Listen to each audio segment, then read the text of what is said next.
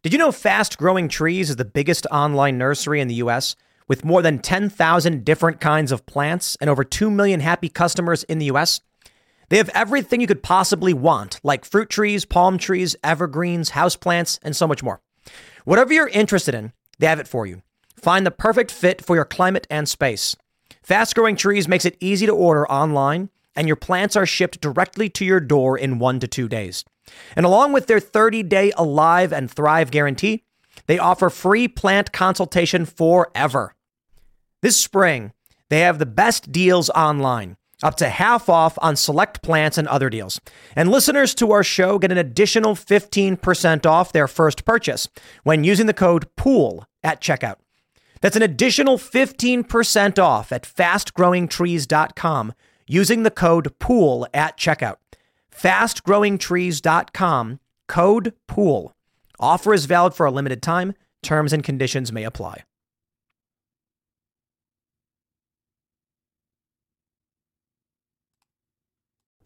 Make sure to go to timcast.com, click join us, and become a member to support this podcast and all the work we do, and you'll get access to exclusive, uncensored segments from Timcast IRL and way more. Now, let's jump into the first story. Hope you all had a wonderful Easter weekend, and it was particularly eventful. There's a lot of news that came out uh, over this past weekend. Donald Trump wakes up in the morning and just says, World War III, getting everybody all hot and bothered. But the story that I think we need to follow up on because of the deep social, political, and cultural ramifications is the potential pardoning of Army Sergeant Daniel Perry. Over the weekend, Governor Abbott of Texas announced that he will seek a pardon for this man who was convicted of murdering a Black Lives Matter protester in July of 2020.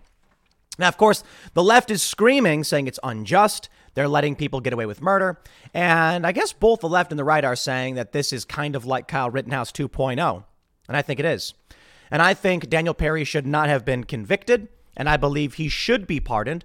However, currently what's happening is Governor Abbott of Texas says he can't just pardon someone, he needs a recommendation from the parole and the board um, of parole and pardon or something like that. So he's made a recommendation to them to review the case, send him the, the pardon request, and then he can pardon this man.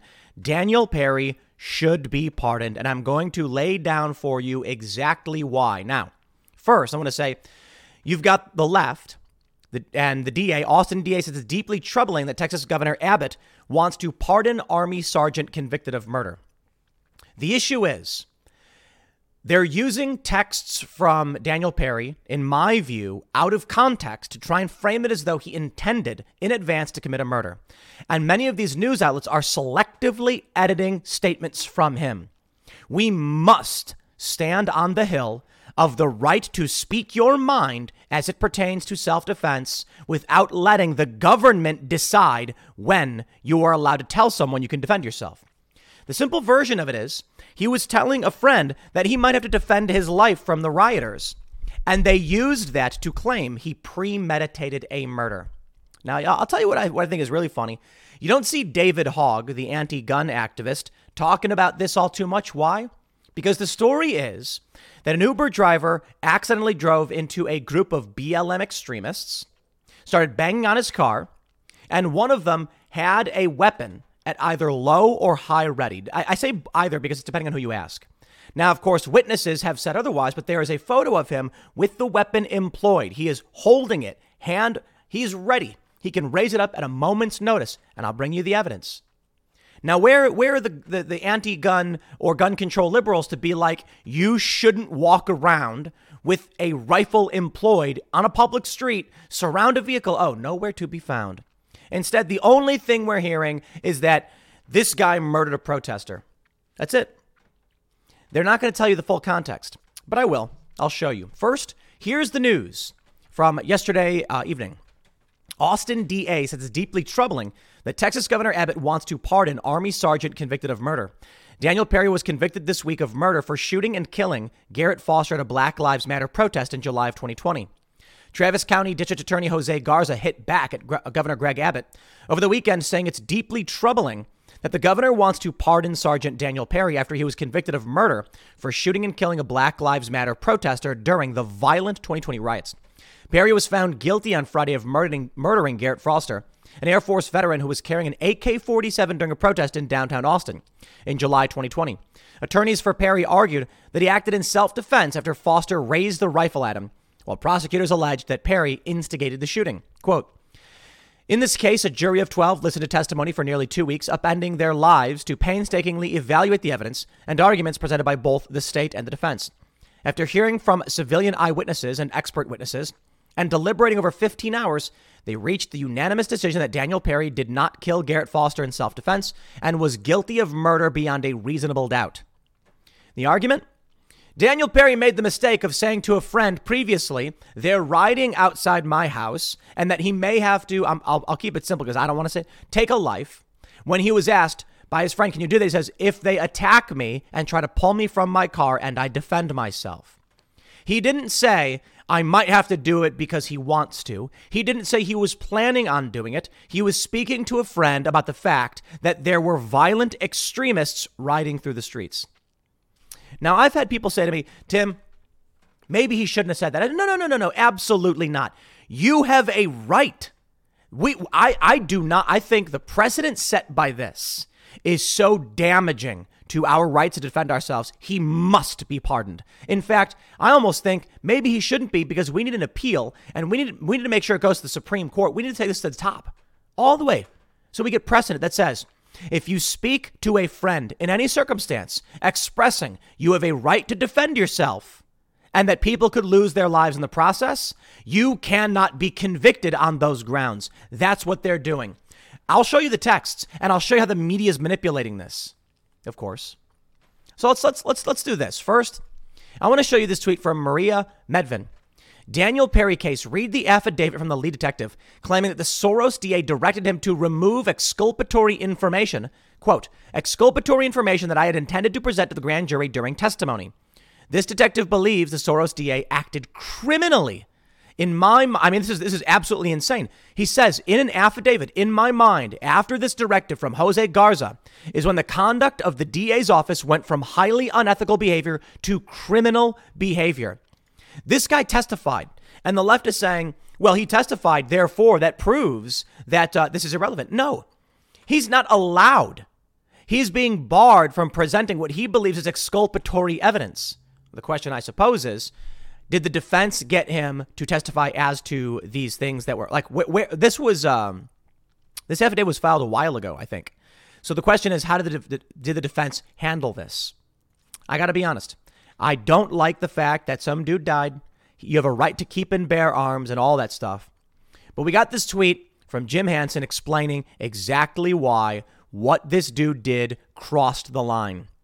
In this photo, you can see Garrett Foster right there. He's got his hand on the pistol on the on the grip, uh, uh, and and he's the weapon isn't directly pointed at the vehicle. People are surrounding the vehicle. They're banging on the vehicle. In what world does anyone think that you have no right to defend yourself when a mob surrounds your car and one guy has a weapon employed against you? Jim Hanson points it out very well. There are a lot of people saying foolish things about the shooting in Austin, Texas a few years back. This picture clearly shows the Antifa BLM terrorist has his weapon employed. That's significant. Here's why. This is carry. Not a fan of people running around with long rifles like this, but it's legal. This is employed. Now I'm going to pause right there. And because YouTube sucks, I'm not going to play the rest of the video. He doesn't really do anything crazy. His point is simply that you have a weapon employed, meaning in a tenth of a second, you can raise the weapon right up and kill a person. If you approach someone with that weapon employed, that looks low ready. That means you are prepared to shoot someone. So, as it pertains to Garrett Fo- uh, uh, Foster, walking up to this car, he had the weapon in low ready. Now, some have argued it was high ready because he's raised it up. And other videos show that he actually does have the weapon trained on the vehicle, whether or not it was pointed at Perry. There are some quotes that I've seen where Perry says something to the effect of, I didn't want him to aim it at me. I don't know for sure. And, I, I, I, honestly, I don't care. Here's my point. You have a right to keep and bear arms. You have a right to walk around with your weapon. As Jim Hanson points out, carry the weapon is is down. You're not holding it. You are not prepared to use it. Now imagine as he is standing, if someone was walking around, weapon employed at low ready, you're going to get a lot of questions and they're going to say, get your hands off the weapon. It's one thing to have a, a pistol in a holster. It's another thing to have that outdrawn and you walking around. You are prepared to use it, and people are going to say, I feel threatened. And I respect that if they do. Do not walk around like this. The issue ultimately is Garrett Foster wearing a t shirt and shorts had a, a revolver and was driving Uber in Austin when he got surrounded by BLM extremists. And here's the important context. I showed this last week. I'll show it again. This was only a few weeks before the incident with with uh, Daniel Perry. Police arrest two after man shot during Provo uh, Provo protest. Uh, some people said it was a woman. I'm not sure, but a white SUV was peacefully driving, was not speeding, was not heading towards a protest, was driving down the road. BLM extremists ran up to the car for no reason. Have you seen the price of gold lately? It's hitting all time highs.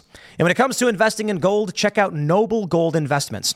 They have a track record of excellence that's second to none. Just look at their thousands of five star reviews on Trustpilot, Google, and the Better Business Bureau. Customers rave about their knowledgeable staff, smooth investment process, and life changing results, which you can see for yourself online. That's the kind of reputation you can count on. But it's not just about the reviews. Noble Gold Investments truly care about their clients. They take the time to understand your unique needs and goals, and they give expert guidance every step of the way. That level of personalized service is rare in this industry. Look, when it comes to securing your financial future, you can't afford to take chances. Go with the gold company that has earned the trust of countless investors. Visit noblegoldinvestments.com slash Tim Pool today and discover why Noble Gold Investments is the only choice for smart, secure gold investments. Or call them at 877 646 5347. Again, that's 877 646 5347. Shot the driver. They arrested two people. They shot the driver. This was not this was not a crowd blocking an intersection and a car tried to run through them. This was a car driving slower than the speed limit, slowing down an intersection when they all run up and a guy just pulls his gun and shoots the driver. Now imagine you're driving, you're, you're an Uber driver, and your buddy says, is talking to you. You say something to the effect of, like, look, man, I'm going to go drive and I might have to, you know, th- what he said was that he might have to kill someone and they were because there's violent rioters outside. And they said, can you do that or something that effect? And he said, if they attack me or try to pull me from my car and I defend myself. He quite literally said, I can only do this in self defense. Now, they're trying to falsely frame exactly what this. Let me show you how the media handles this. We got a couple different stories. The Austin Chronicle, oh boy, is this one good. Take a look at how the left is framing this. I will stress again I do not like the fact that anyone lost their lives, but I gotta warn you against walking around with a rifle, having it employed in the ready, and then being with a group of people who are known to kill people and shoot them, and then surrounding a guy's car and bang on it, and then he sees you with the rifle. Let's call it low ready. Some people have said high ready. Let's just call it low. Let's just say he's got the weapon ready to shoot. He's surrounded, and he's thinking, they just shot another guy in Utah. I don't want to be next.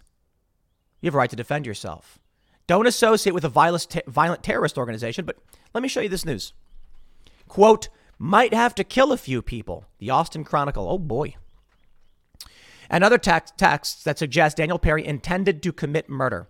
That doesn't doesn't suggest. You see the game they're playing? Suggest is the important point. And that's what they used on the jury. Let me show you how, how they how they handle this one. They break the quotes up so that Quote, paraphrase, quote. Let me explain.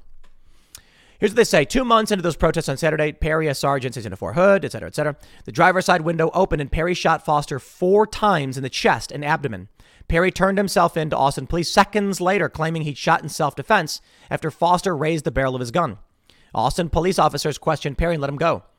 Garza presented the case to, to a Travis County grand jury shortly after taking office in 2021. The grand jury indicted Perry on murder and, for, for murder and assault. The testimony confirming Perry's anger towards protesters came on the third day of the trial as prosecutors displayed text messages and social media comments showing that he thought about killing them. Quote, he said he might have to kill a few people on my way to work. They are riding outside my apartment complex. Perry wrote to a friend in June of 2020. I might go to Dallas to shoot looters, he wrote on another occasion. Perry also encouraged violence in a variety of other social media posts. Now hold on. They're only showing you snippets of quotes. They're not showing you other things. They're just saying he encouraged violence. What does that mean? They're not telling you. In addition, Perry speculated about how he might get away with the killing by claiming self defense. And he is, as he is now doing. Whoa, whoa, whoa.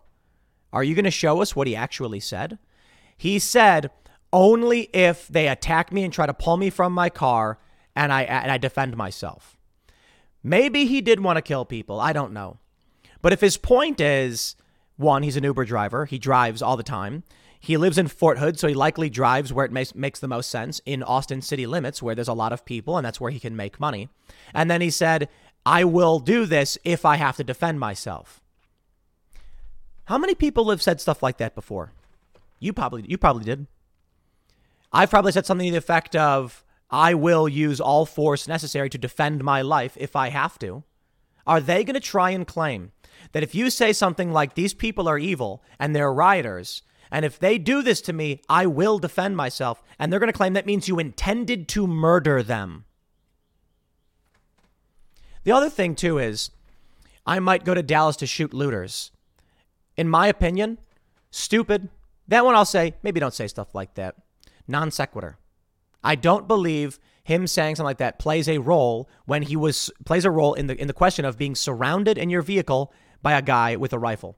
They, the, what they're trying to argue is that this dude drove to Austin intentionally with a gun intentionally, tried to find the protest group, and then tried using the fact that a guy who he shot who had a rifle employed was not self defense because that's what he was hoping for. I mean, come on.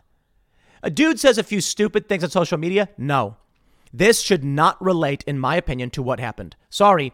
If the dude showed up and he was armed and he really did want to kill somebody, but nobody had guns and nobody attacked him, then he just leave? Is that the argument they're making? And thus, because he was an Uber driver and because he drove into this this uh, group of protesters and uh, and wanted to do it, he instigated the whole thing. That's the argument. The argument is he wanted to shoot protesters, he sought them out, put himself in this position, and then claimed self defense. Sorry, I don't buy it.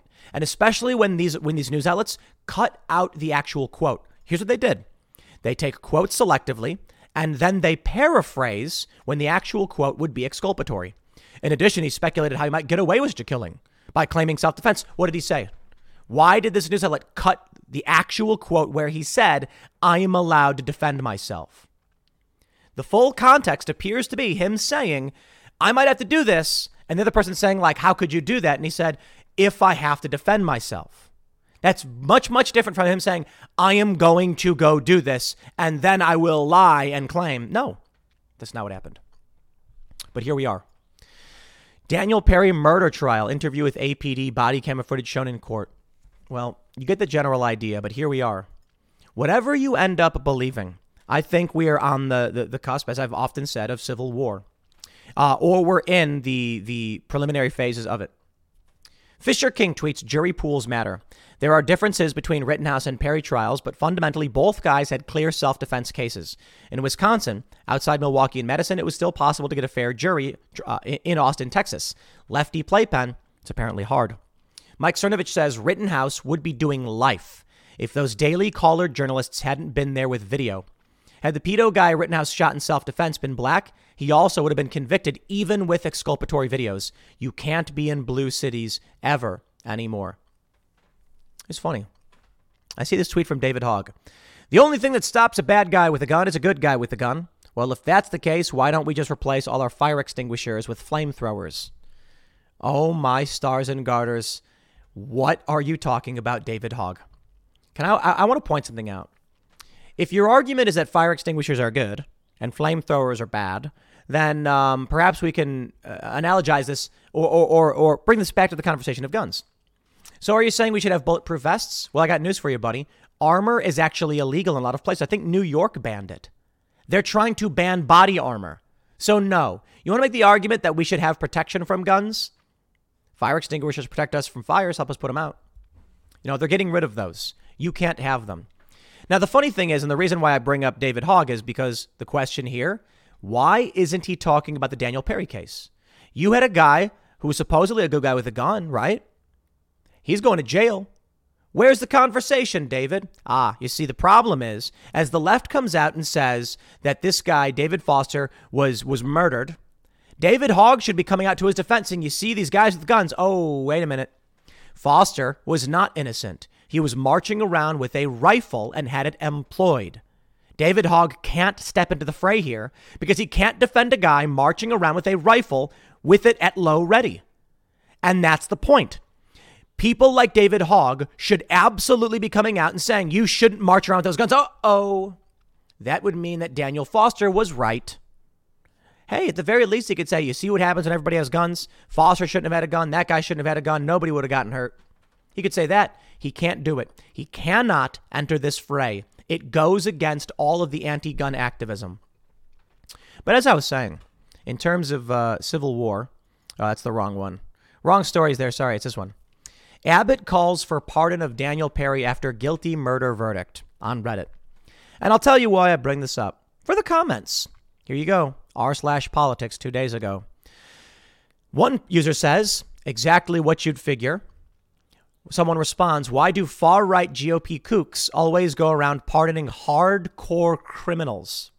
So, um, as I understand it, this guy's got no criminal history. He is an army sergeant, sergeant who lives on Fort Hood.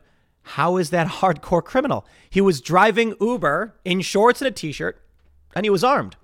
And a guy wearing a neoprene vest with a club, a knife, and a rifle employed in a riot approached his vehicle as they attacked him, and he had the rifle at low ready. Now, of course, I can say high ready, whatever you want. Call it whatever you want.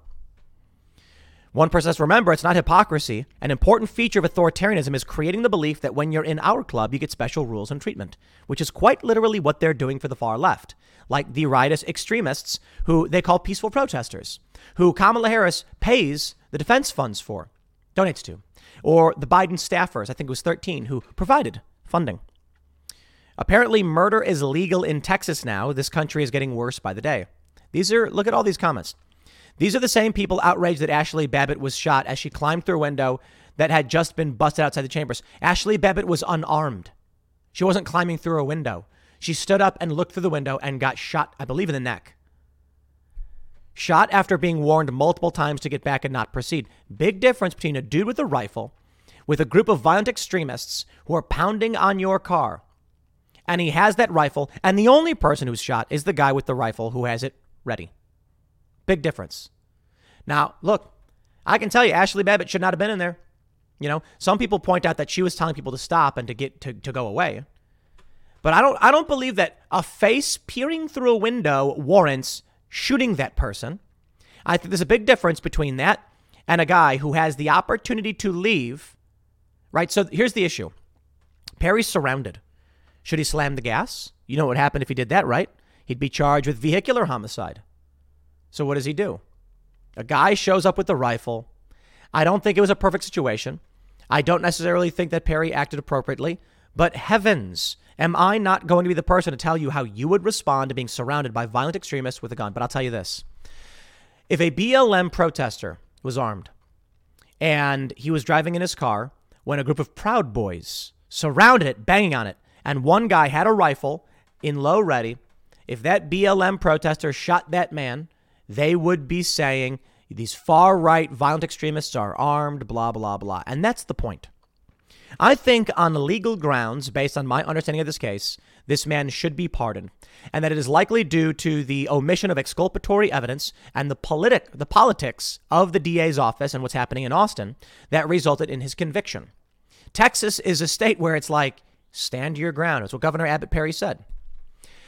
I think that is the moderate approach to this story. The left takes an inverted view. So, you know what? I will simply put it this way I could be completely wrong about all of this, and I accept that. I have a political view, maybe it's incorrect. But the fact remains that there is an inverse political view on the other side. Recession and inflation are here. Gas, housing, and everyday goods are up, way up. And you want to be ready for any situation. So, what would you do if there's no food on the shelf? ARC Heirloom Seeds are here to help. Did you know 99% of seeds sold today can't reproduce? With heirloom seeds, you only have to plant once, then you can grow year after year, giving you and your family stability and security because things are getting crazy out there. Our all in one seed kit provides everything you need to grow your own food. This premium seed kit has over 65 varieties, 50,000 seeds in stores for 15 years. You'll also get our exclusive seed guide to make growing a no brainer. ARC Seed Kits is a family owned and operated business and the most trusted name in the nation for over 15 years. Our mandate is to get heirloom seeds into every home in America. Go to arcseedkits.com today and get free shipping by entering promo code podcast. That's arcseedkits.com, promo code podcast. Get your seeds, get prepared, get growing. arcseedkits.com and that is going to result in the use of executive office for the gain of one side or the other. Now, of course, you and I are probably looking at the woke left psychopaths and being like the double standards, the hypocrisy, and all that jazz. And I think that's probably true and correct. They are hypocrites who want power. I believe they're mostly evil.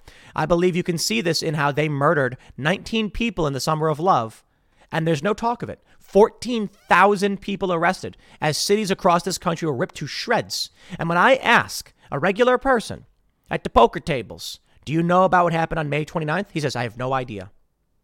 That's the media game. They have no idea. We do. We pay attention to this stuff. But therein lies the problem. Whether they do or they don't doesn't change the fact that we are split to such a degree that conflict seems inevitable. I think they're a zombie horde. They say the MAGA cult. The problem is, Trump may have a small group of cult followers who do stupid things like burn DeSantis flags, but almost all of the people I talk to who support Trump have reasonable approaches to why they do, have criticisms of Trump, and many of them are actually leaning towards DeSantis, but may shift towards Trump. Whereas you, you have on the left, vote blue no matter who. So what? If Donald Trump ran as a Democrat, you'd vote for him? This is where we are today. So I'll wrap that one up, man, because we got a lot of news to go through. And I didn't know this was tough. A lot of big stories. And I'm like, what's the biggest one? Well, I'll tell you this. I am currently here in Austin, Texas. We are doing a week of shows here on the ground. And we're going to be doing a special Friday night show at the Vulcan Theater. It's a live event sold out in like a day. We got Alex Jones, we got Michael Malice, we got Alex Stein, we got Blair White, Phil Labonte, Luke. Wow. We got a lineup for you. Not to mention, there's going to be a bunch of people in town from for the Minds event, which is Saturday, and so basically everybody's here. And this is what gets me thinking. I'm just going to say it. If they pardon this guy this week, yo, it is gonna get lit in Austin, to put it mildly. And that does uh, uh, give me some concern. I do I do have some uh, some concerns about security and safety. So um, I will I will shout this out to um, become a member at timcast.com. If you become a member at 10 bucks and you stay on for six months, you get access to our Discord VIP chat. There's a basic room for everybody who's a member to hang out and, and speak with like minded individuals. The VIP chat gives you access to the voice channel where you can submit questions and actually call in to the members' uncensored show. We do that Monday through Thursday at uh, uh, about 10 10 p.m. Eastern Time. And if you sign up at 25 bucks, you jump the line, you go right into the VIP room. And if you sign up at 100 bucks, it's the Elite Club where we're trying to do more serious community building and networking. The reason I bring this up, not just to promote it, but I am, is that I was going to do a, a informal meetup. The plan was on Saturday I was gonna I was gonna let the Elite Club know where I was so y'all could come and hang out. The bad news, uh, security threats reached, uh, I, I guess, an unfortunate apex. So uh, two in, there's two things that happened where I was basically told you cannot tell people where you're going to be, and I'm like, I mean, just the elite club members. The idea is that we can come together, that we can hang out, we can talk, share ideas. Couldn't do it. I'm kind of pissed about it. You know, I feel bad because they're, you know, y'all are subscribing for a reason, and then I say like, this is the point to have these meetups. We're gonna have a club where you can physically show up every day. But the security issues in, in Austin, especially considering the Daniel Perry story, have reached a serious point. So I'll just say this we put in place security measures. And then in the end, it just means we can't do these meetups. So apologies to all the members. Nothing I can do about it. And uh, we got to figure this stuff out, man. I don't know. That's about it. The backlash over the Dylan Mulvaney and uh, Pride Bud Light campaign is getting a lot worse. And I'm honestly surprised the degree to which people were deeply perturbed by what Bud Light did. For those that aren't familiar, Bud Light recently announced a partnership with Dylan Mulvaney. Dylan Mulvaney, of course, is prominently known as the TikTok trans influencer documenting the days of girlhood. Now, my view is that Dylan Mulvaney is not actually trans. Dylan Mulvaney, I, I believe there is strong evidence, is just a clout chaser who is doing whatever possible to get attention. And I've actually spoken with some trans people about their thoughts on this, and there are questions that come up around what Dylan Mulvaney chooses to do in order to fit the mold. Now, all that aside, the one thing I find really fascinating here is that many woke people are saying Bud Light's doing better than ever, but objectively, they're not. Right now, Anheuser-Busch stock is down 2.41%. Now I'm gonna I'm not gonna sit here and claim that's absolute evidence of a backlash against Anheuser-Busch. I honestly don't know for sure. Every company can see a swing in its stock, but I gotta be honest. If you were investing in a product that decided to insult its core base, that's not a product you probably want to have investment in. Now, I'm not here to give you financial advice or anything. I'm just saying, you know, if I invested in baseball bats and then they decided to have, say, I, I don't know, a, a, a pop star start advertising the baseball bats and then actually mock you and say, I don't even know what baseball is, so who cares? Buy the product. You might be like, huh? And that's exactly what Dylan Mulvaney did with March Madness, coming out and being like, I don't even know what that is. Hoo hoo, beer. And then you've got a bunch of like 30 year old dudes sitting back, cracking open a cold one, being like, I'm supposed to want to buy Budweiser. But let's break this down because the videos that we're seeing are actually really incredible. For one, we have a bartender talking about what they're experiencing as it pertains to Bud Light. We've got people posting videos of just, this is amazing, empty beer shelves and then Marketing when guy. he moves to the right, oh. all the Bud products are still Only you there. could On the other side, Michelob and Busch, which is all Anheuser Busch. But there's a ton of these videos. In this video, this guy says he's an affili- affiliate sales rep for Bud Light products, and they can't move product right now. And he's like, I'm actually kind of worried because I got to sell Bud Light to make a living for my family. But of course, I want to show you these videos first so you can really feel what people are saying about it. But I want to make a few points. The first thing I want to say is go to youtube.com slash timcast and watch the Culture War episode with Vivek Ramaswamy. And I'll tell you why. We predicted exactly this, and I explained exactly this. And I'm proud to say that I was right.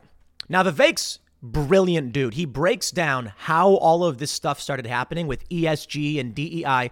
And he and I very much agree on the algorithmic AI manipulation of culture, resulting in things like this Dylan Mulvaney scandal. But here's what I want to show you Will Chamberlain tweets. Surprised that Anheuser-Busch is throwing money at Dylan Mulvaney? You shouldn't be. Their VP of Communications, Jen Morris, is positively giddy about using the alcohol giant to bring attention to DEI issues to drive positive change and create a more equitable world. I explained exactly this to Vivek Ramaswamy. We were talking about it, and I said, What's happening is not that you have a bunch of critical theorists and leftist academics who have convinced a generation. What happened is social media algorithms have convinced a generation, and that ideology of the left just happened to fit that mold, as evidenced by the fact that this is a, a phenomenon happening all over the world. And I said, you know what happened with Bud Light? Some millennial woman got promoted. She was an intern, then she was a manager. Then they made her the first, you know, they, they, they made her the, the new head of marketing. And she said, This is what people want because it's a cult. Now, don't get me wrong, the cult is big. The cult has, to a certain degree, some money. Mostly they just want yours. But there is a demographic to target. But the reason why I highlighted this video first The bartender's perspective on Bud Light's embracing the transgender illness, someone said. That's not the woman who said this. What she pointed out was at what point would it ever be smart to mix alcohol and politics? And I saw that and I'm like, that's a really good point. If you've got people who are angry, they're not getting along, and then you're like, why don't you get drunk now? It's like, oh boy. The last thing we need are bar fights. But I have good news for the most part, I suppose, for those who are boycotting Anheuser-Busch. Take a look at this. You can see Natty. This is, this, I, look, I'm going to say this. I would not be surprised if this stuff is staged. To, sh- to show a cooler uh, where the Nat- Natty Light, Anheuser-Busch, and Busch products, obviously Anheuser-Busch, and then as they pan over,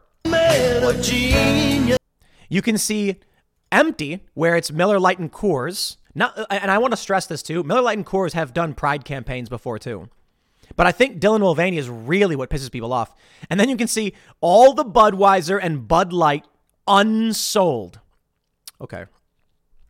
Let me I, want I want to explain something to all of these woke leftists who are coming out being like Bud Light it, it, it's not so much a boycott of there's a woman and she's like Bud Light knew that they need to capture the younger demographic that's aging into drinking and that they needed to blah, blah, blah, blah, blah. Oh, okay.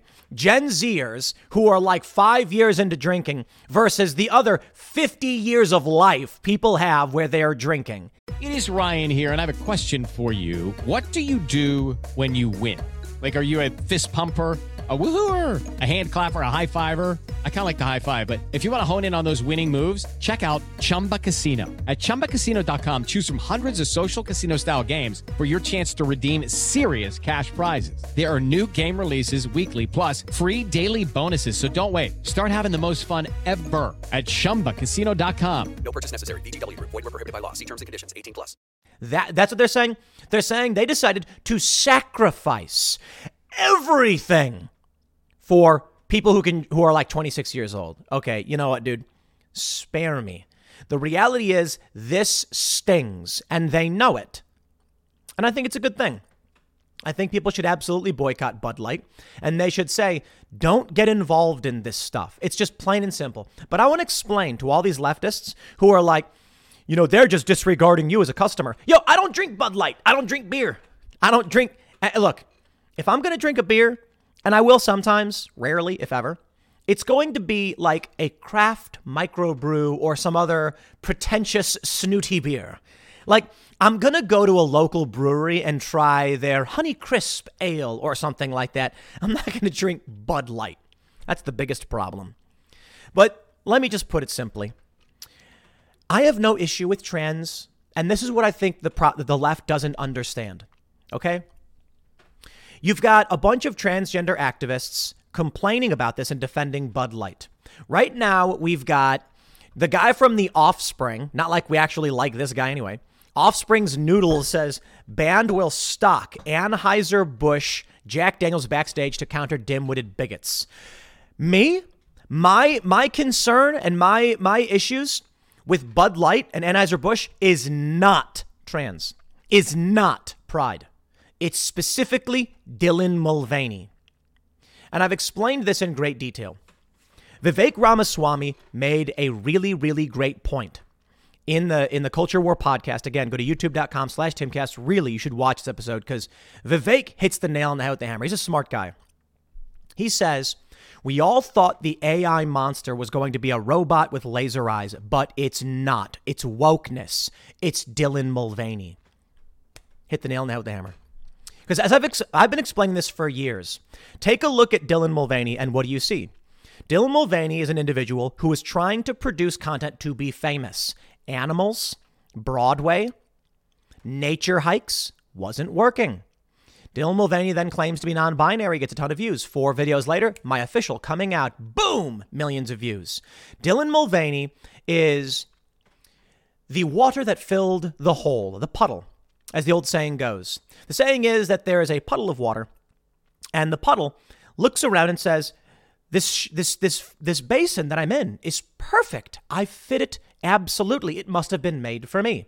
Instead of realizing you fit the puddle. What I mean to say is, there are so many people, and they're all producing content, all trying to be famous. The algorithm is set. So eventually, someone fits that algorithm perfectly. That's Dylan Mulvaney. Dylan Mulvaney was hunting for content to be famous, found it with the trans stuff, and then did possibly the smartest algorithmic manipulation I've ever seen with the days of girlhood. As I've long explained, that those who are trying to feed the algorithm need to consistently one up what they're doing. Such as with Donald Trump, they say Trump is racist. The next day, they say Trump is more racist. The next day, Trump is the most racist. And eventually, Trump is Hitler, and then Trump is worse than Hitler. They have to keep escalating it to keep your attention. Thus, attention. Thus, with Dylan Mulvaney, day one of girlhood, day two of girlhood. Every day there is something new to expect in the numbering of what Dylan is doing. The issue I take with Bud Light is that they are mindlessly marching behind garbled AI nonsense on par with Elsa Gate. Elsa Gate was when YouTube was flooded with videos of Elsa eating feces and drinking urine, things like that. The reason was Elsa was popular from Frozen. People started making weird Elsa videos for clicks. Eventually, you had videos of people dressed as Elsa, Elsa running around being chased by the Joker.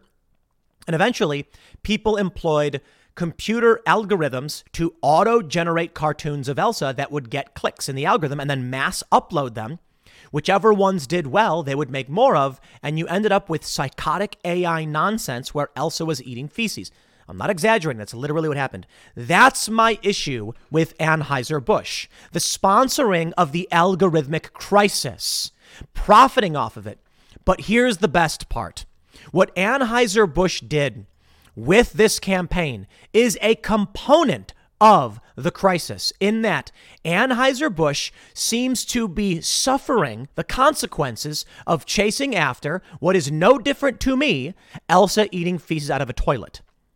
Dylan Mulvaney, as it was pointed out to me by a trans individual, did not get laser hair removal on his face. And I say his because I do not believe Dylan Mulvaney is trans. I believe Dylan Mulvaney is intentionally mocking and harming trans people and trying to be mean. I really do think trying to be mean is the key there. Dylan Mulvaney apparently got facial uh, um, modification surgery, but that doesn't mean a whole lot. Laser hair removal apparently is much, much cheaper. And so the question is, why, why do one? Other people have pointed out that Dylan Mulvaney clearly is not on hormones. It appears that Dylan Mulvaney is not trans. Dylan Mulvaney is desperate to be famous by anyone who's ever watched any of those videos. But let's get back to Anheuser-Busch so you can see the real ramifications of what they've done. In this video, let me let me just play this video for, for you of this dude. You can see for yourself. Um, I work for an affiliate company. I am a merchandiser, and the sole product of the company I work for is Anheuser-Busch products. So with all this canceling going on, um, there's, I mean, I've never seen such little sales in this past few days uh, on these products. And it's it's sad because when people don't buy this beer, I don't make money, and I can't feed my family. So it's kind of uh, heartbreaking, I guess, that um, Anheuser-Busch did what they did. They don't know their clientele so it's uh, kind of heartbreaking. Thanks, Anheuser-Busch. I may not be able to feed my family coming up here soon. Now, I think a lot of it is, to be completely honest, exaggeration. I think there's a lot of hyperbole. I think a lot of people are really, really, really trying to drive home the, you know, nobody's buying Anheuser-Busch. But to be honest, in this guy's video, I'll take his word for it. I mean, I'm assuming he actually is who he says he is, but it's the internet, so who knows? There's a lot of other beers behind him that haven't sold either. I mean, you know, you've got Coors and boxes here, you got Heineken, whatever. It doesn't seem like a whole lot of beer has has sold anyway. And I'll say this too: Marjorie Taylor Greene posted a, a picture of her buying, I think it was like Coors Light. Coors and Miller have also done Pride campaigns, so I don't know if that's an issue. For me, it's specifically the algorithmic decay. But I don't want to try and falsely paint this guy. I don't know him, and I will say, um, in the inverse, when he says I haven't seen so many, uh, I haven't seen such low sales, uh, you know, in the past few days. I've seen, you know, for a while or whatever. It's fair to point out he may just be showing Bud Light cans, not necessarily intentionally saying, look, there are cans here, nobody's buying them. He may just be saying, like across the board, the affiliate stuff that he does, he's not seeing it. It could also be that the dude just bought a Bud Light shirt, put an earpiece in, and then lied and made a fake video on the internet because, well, who would do that? But I don't know. I'll, I'll take him at his word for now because I do think when you look at the stock, you are seeing minus 2.41%. That matters. Let's let's let's let's see. Let's talk about that. Let's say you got hundred thousand dollars invested in Anheuser Busch. You just lost a couple grand. Not feeling too good. And if you had a million bucks, you lost twenty something grand. All right. So this does have an impact. However, in the past five days since this has begun, they're only down about 0.35. So with today being fairly down, well, take it in the context of the greater week it's only down a teeny bit.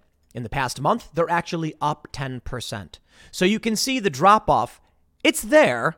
You know, you you can see since the end of the month, it's been going down from $66 to 70 to, to now it's at uh, 64, a $2 drop. But over the past month, it's been increasing. That being said, the increase was before they decided to throw it all at Dylan Mulvaney. So let me show you what Will Chamberlain points out and why uh, I will say you got to watch that Vivek Ramaswamy interview on the culture war because this is exactly what I called out. You've got this woman, VP of Communications, saying, you know, she wants to make real progress in DEI. You've got this video about Alissa Gordon Heinerscheid, the VP of Bud Light, first female lead in the largest uh, beer in the industry or whatever, making a video which is uh, uh going around talking about how she she wants to target a younger generation, a younger generation to to make more money because they have to adapt this legacy brand. This is exactly what I explained to Vivek Ramaswamy. Millennials are taking over, and the problem is conservatives. You know what they're doing? I don't know, plumbing, carpentry, farming. Take a look where the industry divide is. Woke millennials in big cities are taking control of large industrial and corporate centers. Conservatives are doing the groundwork. We got the Megans of a class war, baby. The laptop class. They know better than you. They are the priests of DEI and ESG. And all of you, you're the ones working the machines, for the most part. Now, the issue is many of the people working those machines don't pay attention to what's going on, don't know, don't care. But here we go. And then sooner or later, it will smack you in the face, metaphorically, I mean, that you'll get a cold splash of water one day when you are trying to make beer or something, and then your boss comes to you and says, We're cutting back. And you're like, What? Why? Well, you know, sales have been down. Sales are down? It's beer. It's like you know, alcohol is supposed to do well in, in crisis moments. When you celebrate, you drink. When you're depressed, you drink. How are we? Well, no, beer sales across the board are actually doing fairly well. I think uh, I can't remember what other um, company. So someone was comparing Anheuser Busch to other like beer stocks, actually doing well, other beer companies, and then it's just like, well, the issue is we decided to sacrifice our working class base of people ages 28 to 80 because we were trying to get people ages 21 to 28. Whoops. You see, the issue is these things aren't popular. The weird woke stuff is not popular. It's popular to the cult. And the cult made a bet. Their bet is that the average person will do or say nothing. There's a meme going around. It's a picture of a guy drinking a Bud Light. It's probably fake, mind you. And he says something like, I don't care if somebody, you know, some some gay whatever wants to use a slur, uses the leftist version of the slur, uh, wants to drink a beer. I think if you can find happy in this effed up world, you do it. And it's a picture of a guy drinking a, a Bud Light. Probably fake. They probably took a random picture, put a random quote on, and said, haha, even this, this redneck gets it. This is what regular people think. It's propaganda, it's lies and misinformation. Don't get me wrong, a lot of this may be as well. I personally take issue with the algorithmic chaos that is Dylan Mulvaney and think they shouldn't be sponsoring it because that's no different to me than them sponsoring a video of Elsa eating human feces out of a toilet, which YouTube was spattered with only a few years ago. TikTok is allowing these this kinds of content because I think it, I think it's time for today's Lucky Land horoscope with Victoria Cash. Life's gotten mundane, so shake up the daily routine and be adventurous with a trip to Lucky Land. You know what they say. Your chance to win starts with a spin. So go to LuckyLandSlots.com to play over 100 social casino-style games for free for your chance to redeem some serious prizes. Get lucky today at LuckyLandSlots.com. Available to players in the U.S., excluding Washington and Michigan. No purchase necessary. VGW Group. Void where prohibited by law. 18 plus. Terms and conditions apply. TikTok's interest is CCP interest. I don't. I don't trust that company. There's there, look. They banned us for literally no reason, and I hear this all the time. People who counter the ideology, who call it out, get insta banned without warning, without notice. We don't break any rules. We don't even swear. You go watch Timcast IRL. Now they banned us. And then apparently TikTok like lets you just make new accounts or whatever. I don't know. So there are videos of ours being posted all over TikTok, but for the most part, we can't use it as a hub. I do not trust them. Thus, how does it end up that someone like Dylan Mulvaney has 10 million followers? If you are seeking to subvert the United States, what perfect way to do it? But to make someone like Dylan Mulvaney get 10 million followers, 11 million, and then young people are going to say, I want to be famous too. Gotta do what Dylan Mulvaney did. Then Budweiser says they got 11 million followers. Not, let, not, not like the engagement is actually genuine. Who knows? I'm just saying it may or may not be.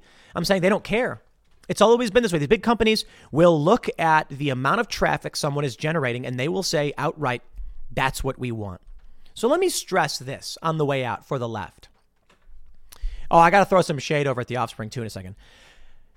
I don't care if someone's trans.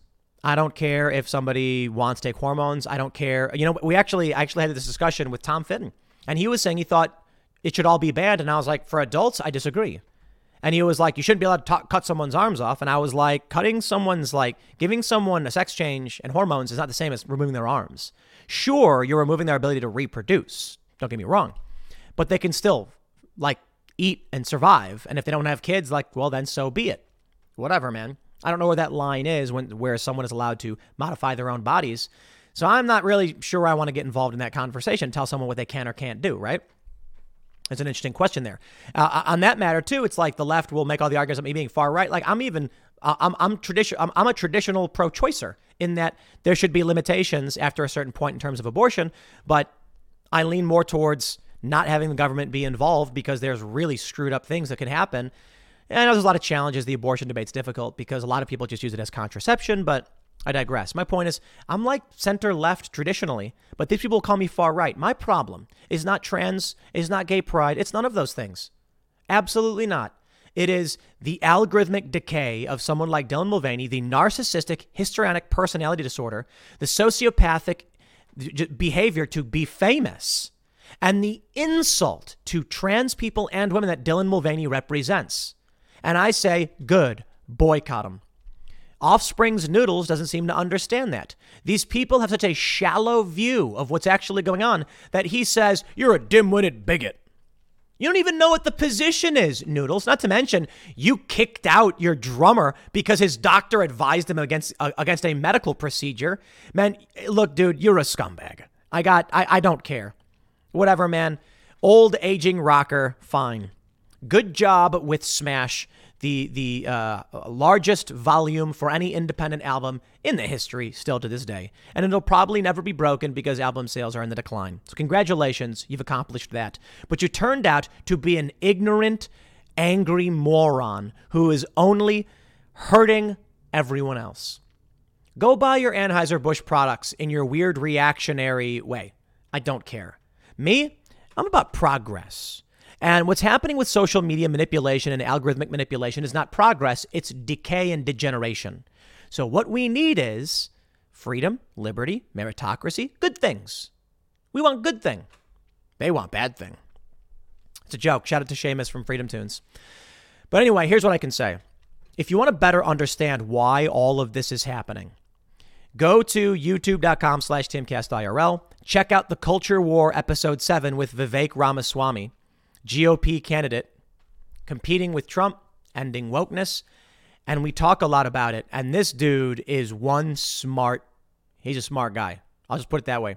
I think he runs circles around DeSantis and Trump when it comes to what's really happening to our culture.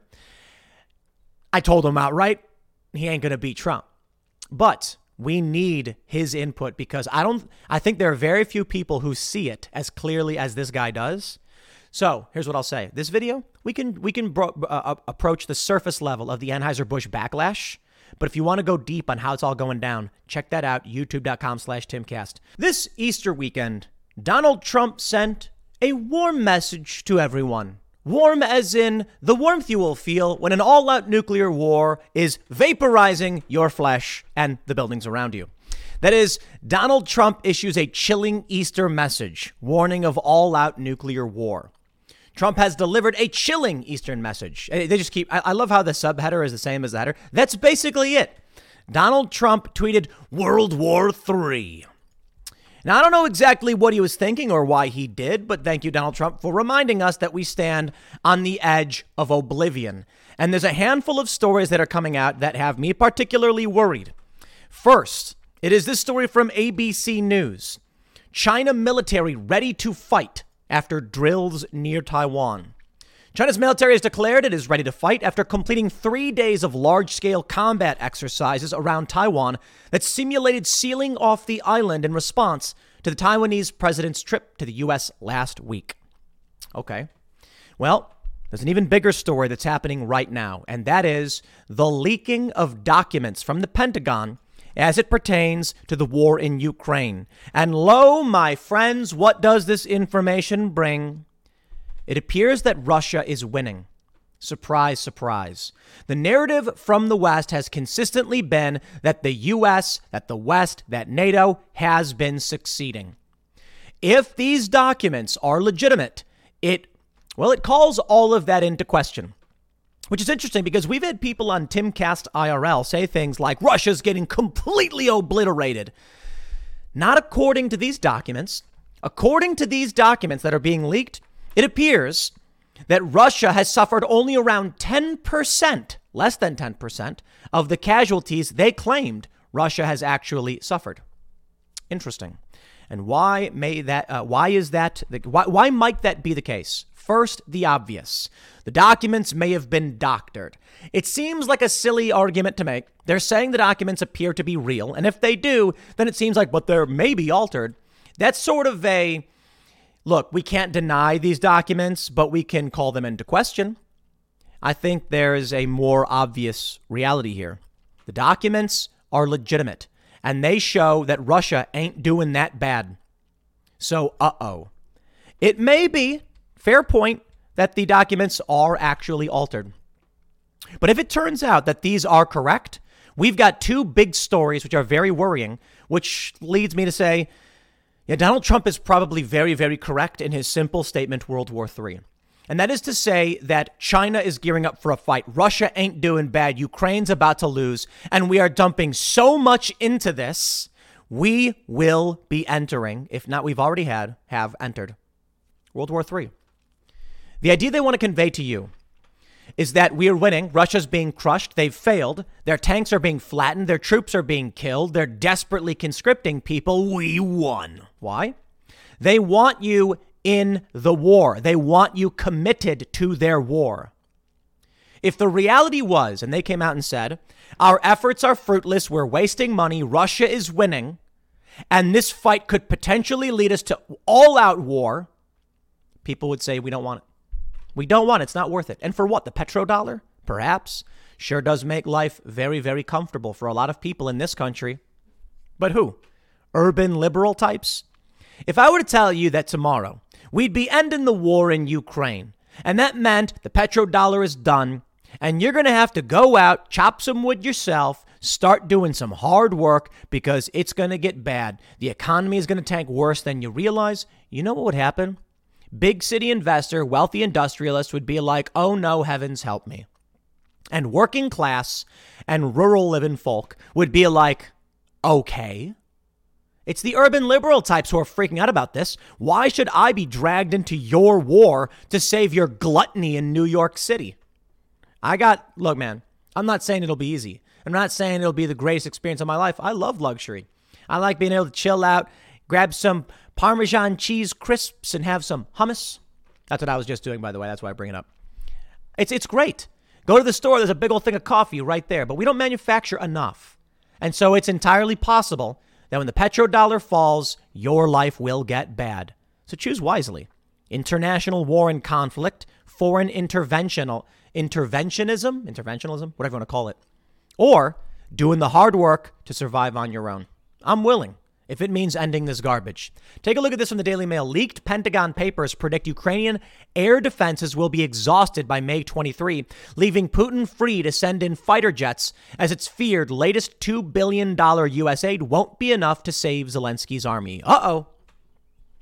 Well, here the, uh, here's the story from the New York Times, which I think y'all need to hear. Ukraine war plan leak prompts Pentagon investigation. Classified documents detailing secret American and NATO plans have appeared on Twitter and Telegram. Heavens me. The leaked documents do not provide specific battle plans, but they offer a snapshot of time. The American and Ukrainian view as of March 1st of what Ukrainian troops might need for the campaign. The Pentagon is investigating who may have been behind the leak of the documents, which appeared on Twitter and on Telegram, a platform with more than a half a billion users that is widely available in Russia. Military analysts said the documents appear to have been modified in certain parts from their original format, overstating American estimates of Ukrainian war dead and underestimating estimates of Russian troops killed. Well, hold on there a minute, my friend. What they're basically saying is the data in these leaks don't align with what the government tells the American people. Therefore, they must have been modified in some way. Or, uh, I don't know, it's the truth. Who you going to trust? Now, look, if this leak came from Russia, then they're going to lie. And so it may be lies. I don't know, man. I can only tell you this all of it is propaganda, either pro or anti Russia. Check this out.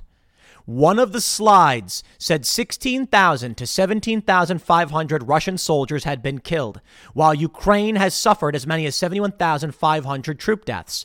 The Pentagon and other analysts have estimated that Russia has suffered far more casualties, with closer to 200,000 killed and injured, while Ukraine has had more than 100,000 killed and injured. I'm gonna. I'm just gonna play this. I'm gonna. I'm, let's play the game. Okay. First, yes, entirely possible. Somehow Russia got access to these documents, manipulated them because they want to sow distrust. I don't care. I don't think we should be supporting Ukraine in this war anyway. I like Ukraine. It's an amazing country. I like the people there. They got problems with corruption, but it really is a beautiful place with good people. Okay, and I wish for them the best. But I, you're not going to explain. You're never going to be able to come to me short of some apocalyptic comic book villain reason you're never going to get me to say, yes, we should have people in, in Ukraine and weapons and armaments and be sending more. Sorry, the UK sending depleted uranium tank busters. Not interested in that fight. It's time for today's Lucky Land horoscope with Victoria Cash. Life's gotten mundane, so shake up the daily routine and be adventurous with a trip to Lucky Land. You know what they say. Your chance to win starts with a spin. So go to LuckyLandSlots.com to play over 100 social casino-style games for free for your chance to redeem some serious prizes. Get lucky today at LuckyLandSlots.com. Available to players in the U.S., excluding Washington and Michigan. No purchase necessary. VGW Group. Void where prohibited by law. 18 plus. Terms and conditions apply. Russia, of course, is fighting on their border.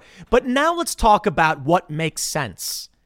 A document gets leaked. It comes from the Pentagon. Maybe it wasn't Russia.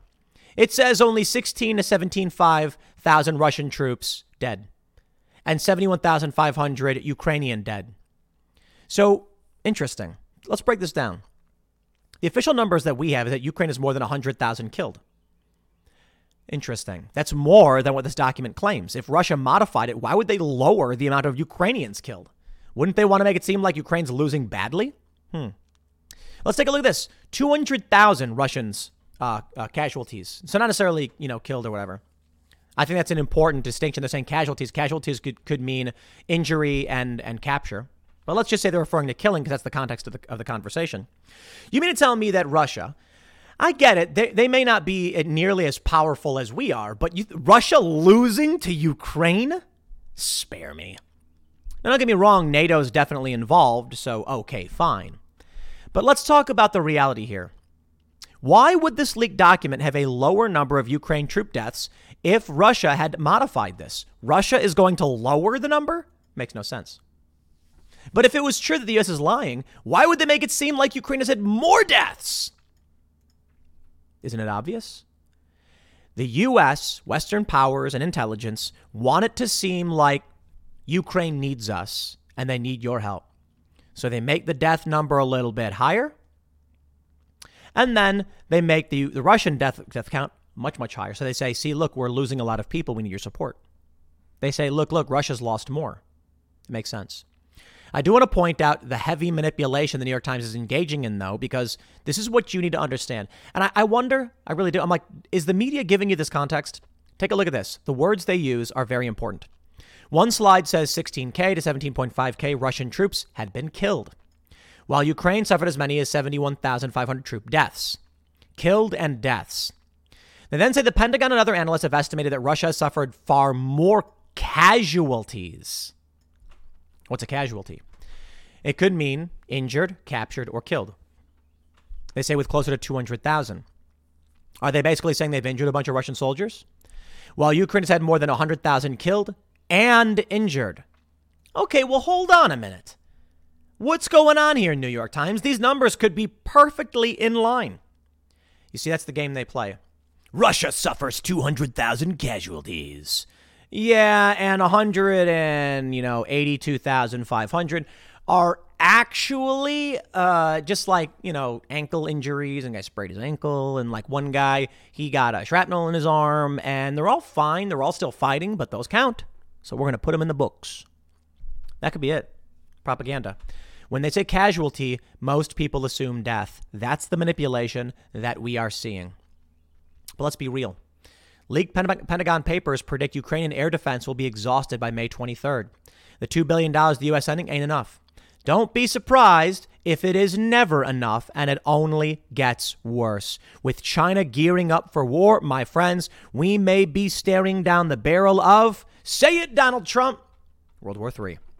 But don't take it from Trump. Didn't the Pope already say it?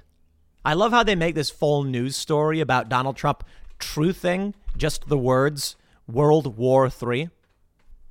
Okay. He did say, however, before, this could very well lead under the Biden administration's leadership to an all out nuclear World War III.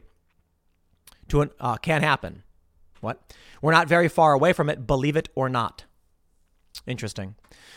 Russia wants to move nukes into northern Belarus. I believe he is going to do this. And this means we may be, as I stated, staring down that barrel. Why? I don't know what kind of nukes he would use, but I believe he would. And it's funny when people say he would never use nuclear weapons. Why not? And that's because people, man, I was hanging out with the boys over at the Lodge Card Club, cool place, by the way, in Austin. And we were talking politics because it's apparently allowed there. And I said, the problem with everything going on is that people believe the world is like a movie. When they watch a movie about nuclear war, it's like Russian president, uh, uh, Russian president um, Blorovich has launched the nukes, and it shows the the president be like, fire the nukes, and then they press a button, and then a bunch of ICBMs fly. In movies, it's all ICBMs. In movies, guns sound very very different. Movies are not real life.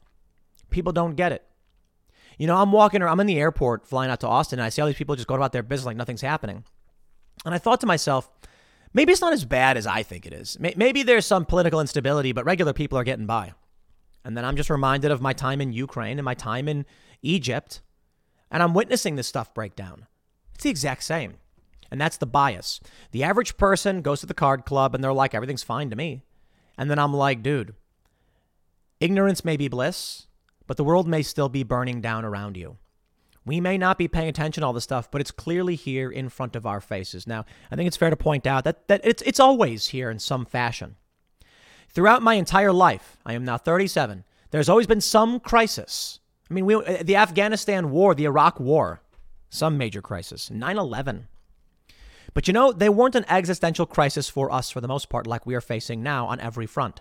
The petrodollar collapse, the BRICS nations, the Chinese yuan, Chinese, uh, uh, uh, what is it, Belt and Road Initiative, Russia, war, Ukraine, not to mention the conflict here in the United States.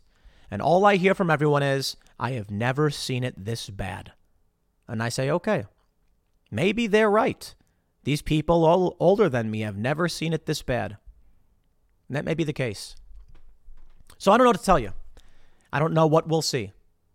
But it looks like we're on track for something dark. I absolutely had to squeeze this video into a segment. I know it happened a couple days ago or it happened the other day, but it must be done. Donald Trump cheered during surprise appearance with Kid Rock at UFC event. Oh boy. I'm playing the video.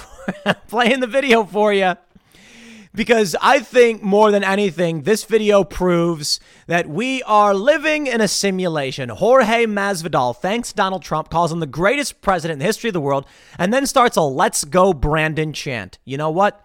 Don't take my word for it. You just listen. Oh, is no audio playing? Oh, that's my bad. That's my bad. There we go. And I've appreciated everything you've done. Also, I want to say, greatest president in the history of the world, sitting right there. I love that guy. We also got the greatest governor of all time here in Florida. Let's keep Florida free, a red state, and let's take that. You know who? Let's go Brandon motherfucker out of power and replace him. If I could get it just one time. Let's go Brandon! Let's go, Brandon. I'm out, y'all. 305 for life. Oh, man. I had to. I absolutely had to get a video on this. Jorge Masvidal leads a crowd at Uf- UFC chanting, Let's go, Brandon, with Joe Rogan on the microphone, holding the microphone, and Donald Trump and Kid Rock in the audience. Yo, bravo, bravo. Donald Trump cheered during surprise appearance with Kid Rock at UFC event. I, I, I, I'm sorry, man. I watch that stuff and I'm like, can we just, can I just point this out that we got here? Let me, let me read. The former president received a rousing welcome as he made a surprise appearance at the event at the Kaseya Center in Miami, according to videos and photos posted on social media. The audience later chanted USA after Trump got up to wa- got up to waved them. According to one video, he sat ringside with Dana White, Kid Rock, Mike Tyson, Trump Jr. I can understand Trump Jr. being there, but like Dana White, Kid Rock, and Mike Tyson. You know what? Amazing. Look at this. Look at this. Mike Tyson, Kid Rock, Donald Trump, and Dana White. Joe Rogan on the mic with uh, uh, uh, and getting Jorge Masvidal to chant "Let's go, Brandon." You know, let me say, uh, Trump's appearance at the event comes after he was arraigned in New York courtroom. I love how they, they put this in there. Meanwhile, Kid Rock, a longtime supporter, made headlines this week for his response to Bud Light's partnership. And like they, they're able to cram all of this this this stuff in there. And it even gets into quotes from Dylan Mulvaney. It's just Okay, okay, we get it. We get it. Look, ladies and gentlemen, we live in a simulation. That's the only way I can break it down. And a video like this, the reason why I want to highlight it actually makes me feel really good and it makes me feel really, really hopeful. And I hope you all feel that same way too. The hypocrisy we see from the left is, is, it's, it's obvious and it's, and it's, and it's staring us in the face. But take a look at this. This is UFC. This is mainstream American entertainment. This is 2.2 million views. This is the biggest podcaster in the world, Joe Rogan, c- coming up for a comment to Jorge Masvidal, who then cheers for Donald Trump in the audience with Kid Rock, Mike Tyson, and Dana White. Can you believe it? When I see these powerful influencers all converging in this one moment, Trump, Rogan, Masvidal, it's like UFC, Mike Tyson, Kid Rock and they're being cheered for in this stadium. They're chanting, Let's go, Brandon. They know what that means. People know what Let's go, Brandon means. These people don't like Biden. I got to tell you, man, this is what I don't, I don't get. And many of you, I think you understand. I think you get it. All right. I'm hanging out, go to a bar, go to a barbecue, go to the poker club, whatever it might be. Nobody likes Joe Biden. Not a single person. Everyone I see everywhere complaining about the guy. And so sometimes I wonder what's really going on. Well, you know, we've been having a good time, and I got to give an honorable mention to Elon Musk about the simulation we're living in. Elon Musk says our landlord at SFHQ says we're legally required to keep the sign as Twitter and cannot remove the W, so we painted it background color. Problems. you see, these are the kind of things that give me hope that people are actually engaging. They're they're they're silly. They're having fun. This shows victory. I don't know if you saw this one. It's not completely in line with Trump and, and Masvidal and Dana White and Joe Rogan and all that stuff, but I think this matters, and it's in a similar context. The Twitter sign at Twitter HQ, he put uh, Elon Musk covered the W so it said Titter as a gag because he said, if I buy Twitter, you know, should I rename it to Titter? And then apparently the landlord was like, you can't do that. So he just changed the color. So now it just looks like it says titter. The W is now white. What this says to me is that the influence that you and I have, the meme makers, the meme enjoyers, the people actually engaging with culture, we're winning these spaces. The Anheuser-Busch boycott is massive.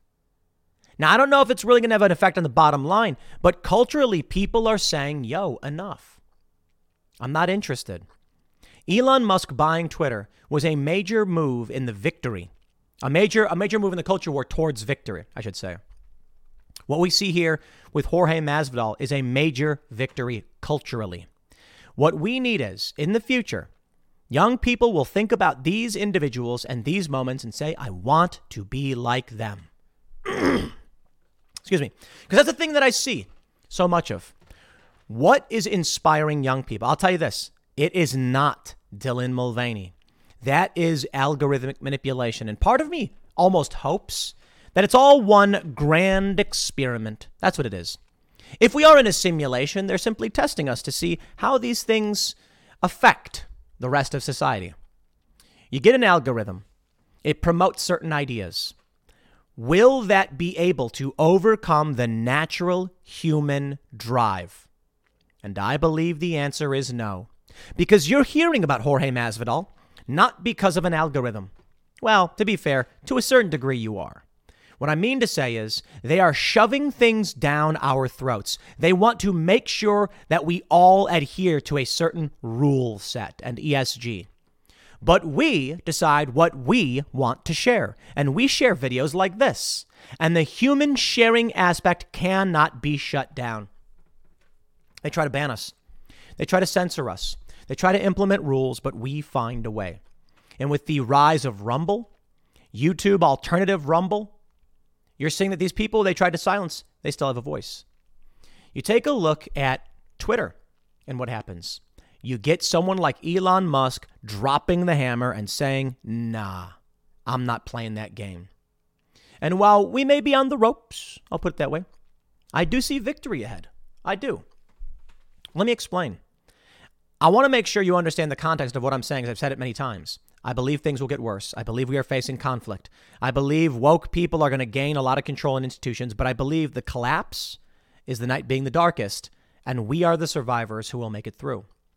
I think that the people who are pushing for the insanity, the woke nonsense, the mutilation of children, they can't succeed in the long run because of basic arithmetic. If they are more likely to sterilize themselves and their kids, and they are more likely to abort their own kids, given enough time, they will cease to exist. And of course, people then say they don't have kids, they have yours, but I don't see them winning that fight either. With James Lindsay, with Chris Rufo, with this battle at schools, they're trying as hard as they can to get this stuff in schools. They're losing across the board. Now, they've certainly fortified in certain states. And the key states we need, there's trouble. Wisconsin, what we got? Wisconsin, Arizona, Georgia. These are the states that I. Uh, who was telling us this? This was um, uh, who do who do uh, Charlie Kirk on Timcast IRL saying these are the states we got to win. Well, then you got to redouble your efforts. People like Scott Presler, they've been on the forefront of this, and you got to take a look at what he's doing because we may see tremendous cultural victories. I think with this video, what you see is regular people say enough to the woke nonsense. That means we've got to win. The Democrats have become masters at ballot chasing, collecting ballots, finding them wherever they can. We may have the culture, we may have the fun.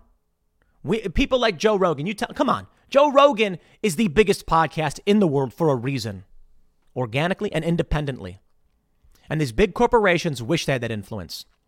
But if we're going to win politically and we're going to stave off the financial ruin of this country, We've got to be politically active. We've got to get more people knocking on doors. We've got to have more conversations. You need to tell people to share more videos like this, to vote, uh, fill out their, their, their mail in ballots. We need more activists knocking on doors. If we do all of those things, you know what? We are going to win. So I want to give a shout out to Jorge, to, I don't know if Joe Rogan wants to be lumped into this, but this moment is one of the most epic moments I've ever seen. And that's why it's got 2.2 million views just on this one video alone. And, and this tweet, 3.4 million views, meaning some people didn't watch the video.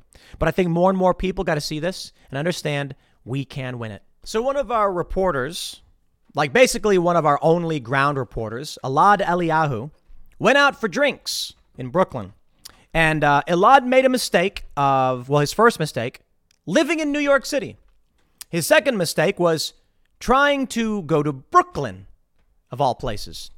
And of course, ended up getting harassed by this dude. I want to play these videos for you where the bartender basically breaks down why someone like Elad is not welcome to have a drink or to associate in these neighborhoods.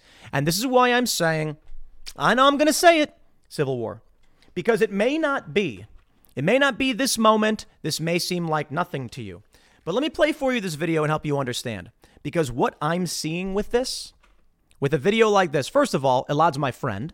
And he does a really great job as a journalist. When we have him on the show, he asks very straightforward questions. It's some of the most straight laced journalism you'll ever see. When he's on the ground with the left or the right, he's asking questions and doing his job properly. And that is what they don't like.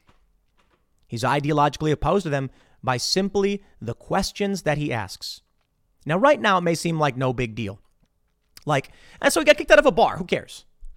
If this kind of stuff continues, along with the street violence, the weaponization of the government, and then we have this story FBI slang terms, Chad, based, and red pilled, it's over to target racially motivated violent extremists. The FBI has a list of words like Chad and based, which makes you a racially mo- motivated extremist. The left and the right both use based. But you see where we're going the weaponization of government. So let me show you this. Let me show you this video. Elad Eliyahu says, was out for drinks in Brooklyn last night where a far left activist regular who was bartending started screeching at me about being a Zionist fascist and falsely claims I harass abortion patients or dox people as a result of my reporting. Not only is that just absolutely untrue, it's insane. Well, here's the video. There's two videos. Let me play this one for you. Not my boy Elad. This person right here, by the way, ladies and gentlemen, harasses patients trying to get reproductive health care at Planned Parenthoods. Fuck off! That's Elad, by the way. Hey, no, why are you walking away? That's Elad. I cannot believe that. I cannot believe it. You have the balls to have a fucking social life. Come on, dude. Let me just say. Do not ever step in this neighborhood. Ever. You're out of your fucking mind. And that's it. That's the point right there. That's the point right there. He says, You're out of your mind. Don't you step foot in this neighborhood. That's what I'm talking about. Now, here's my thing. You know, I say this to Elad. Did he ask you to leave? I'll hit him up. I just saw he tweeted this. Did they ask you to leave? Because if it were me, I'd be like, Are you asking me to leave, bro? Like, if you want me to leave, I'll leave. Yeah? All right, I'm out. That's it. I don't know if he actually did or not because all he was doing was just yelling about who he was. But I have been in situations like this before, and I just stand there.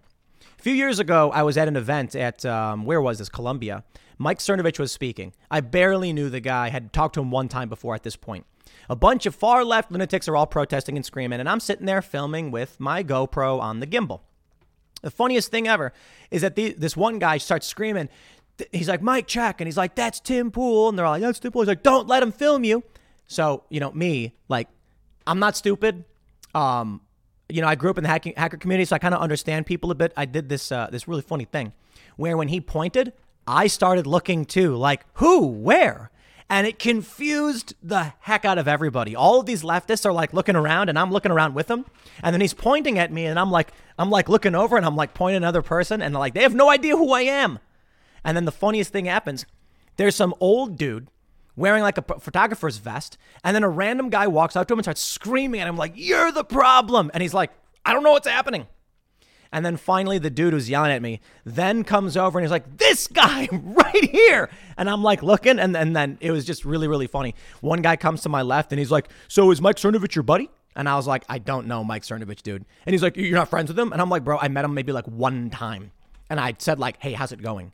And they start making things up. This woman goes to the security guard and she goes, This guy is a white supremacist who's trying to dox us to get us killed. And then they're like, What? And then I walk over and I show them my press card and my ABC News employment card. And I'm like, Look, man, I have no idea who these people are, what they're talking about. Like, you know, here's my here, here I used to I used to work here and here's where I currently work. Like, here are my cards. And they're like, We're so sorry about this, sir. But I just stood there. I'm at this university and I'm like, bro, I'll bring it.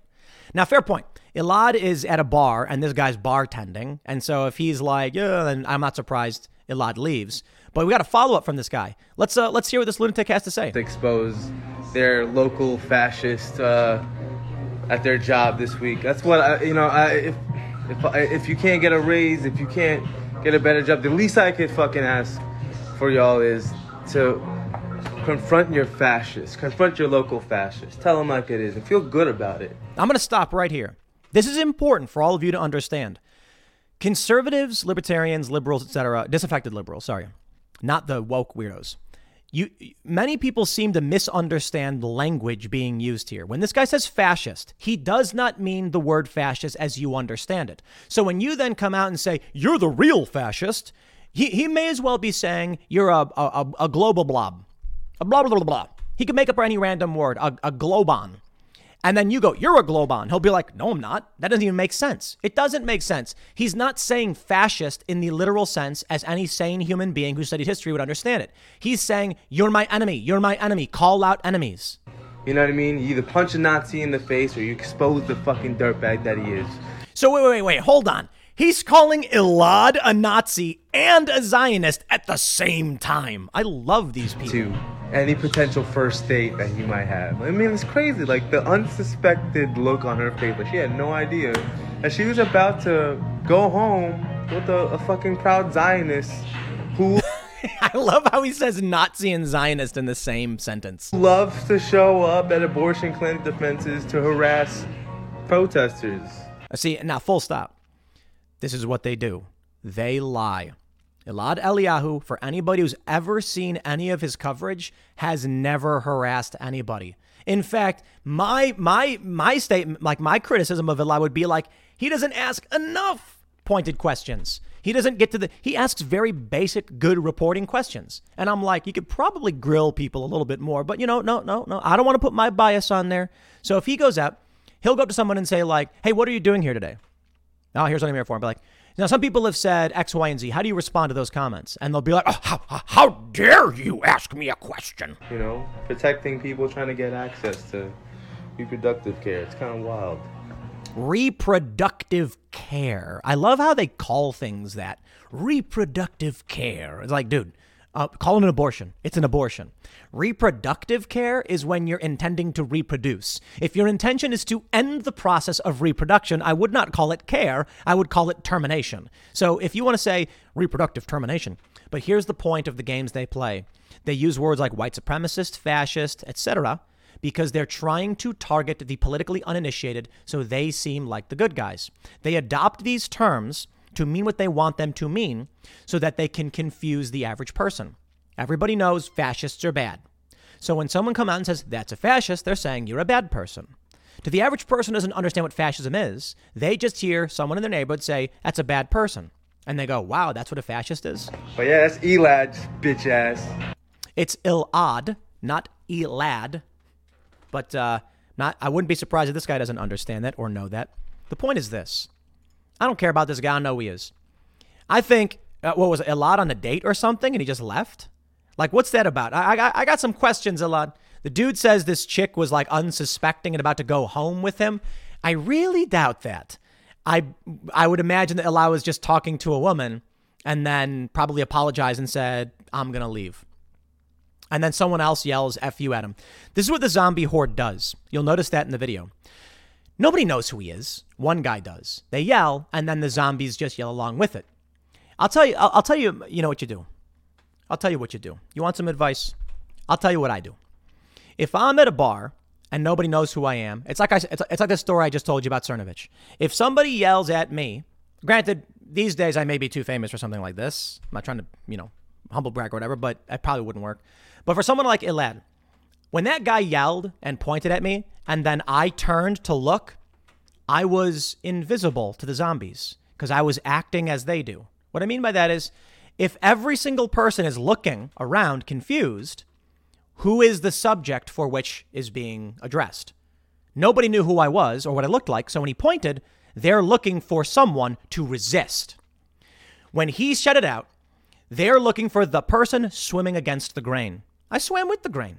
I did what they did, and it confused the heck out of them. Here's what I would say for Elad. All he had to do when that guy says you're Elad, be like, that's Nick. He's that white. He's he's that he's that Nazi guy. He's a proud boy. He's eh, this guy's you're this the bartender's a proud boy. And then what? Two weirdos yelling at each other. They're both fascists, and everyone's going to get confused. To play the game.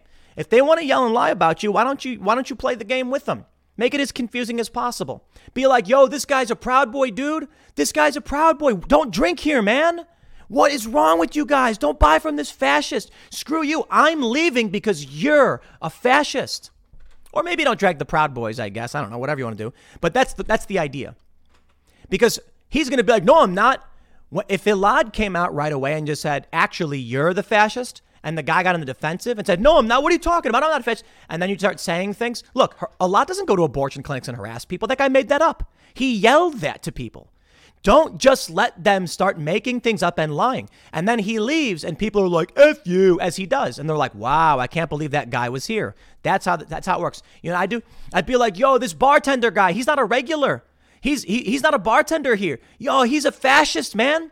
This guy's a fa- I come here all the time. Yo, I'm leaving, man. This guy's a fascist. And then the bartender goes in the defensive, starts saying, no, I'm not, no, I'm not, no, I'm not. And then the narrative switches. Now the people sitting there are being like, yo, for real, is this bartender a fascist? No, I swear to God, I'm not. I swear. Make them be the one to beg and cry as to why they're not the fascist. Because all fascist means to these people is bad guy. It doesn't actually mean anything related to political ideology because Elad is not a fascist. That's the point. Anyway, I'm not going to rant on this too much longer. I'm going to wrap it up. But anyway, shout out to Elad. You know, is what it is was to, I'll always defend the people who work with us from these lunatics. But I'll say one final thought on this.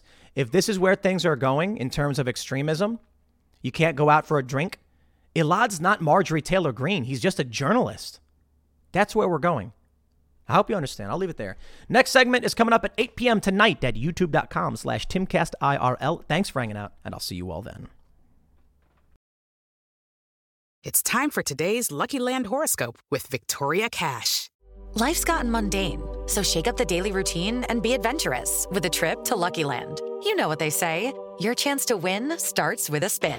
So go to LuckyLandSlots.com to play over 100 social casino-style games for free for your chance to redeem some serious prizes. Get lucky today at LuckyLandSlots.com. Available to players in the U.S., excluding Washington and Michigan. No purchase necessary. VGW Group. Void where prohibited by law. 18 plus. Terms and conditions apply.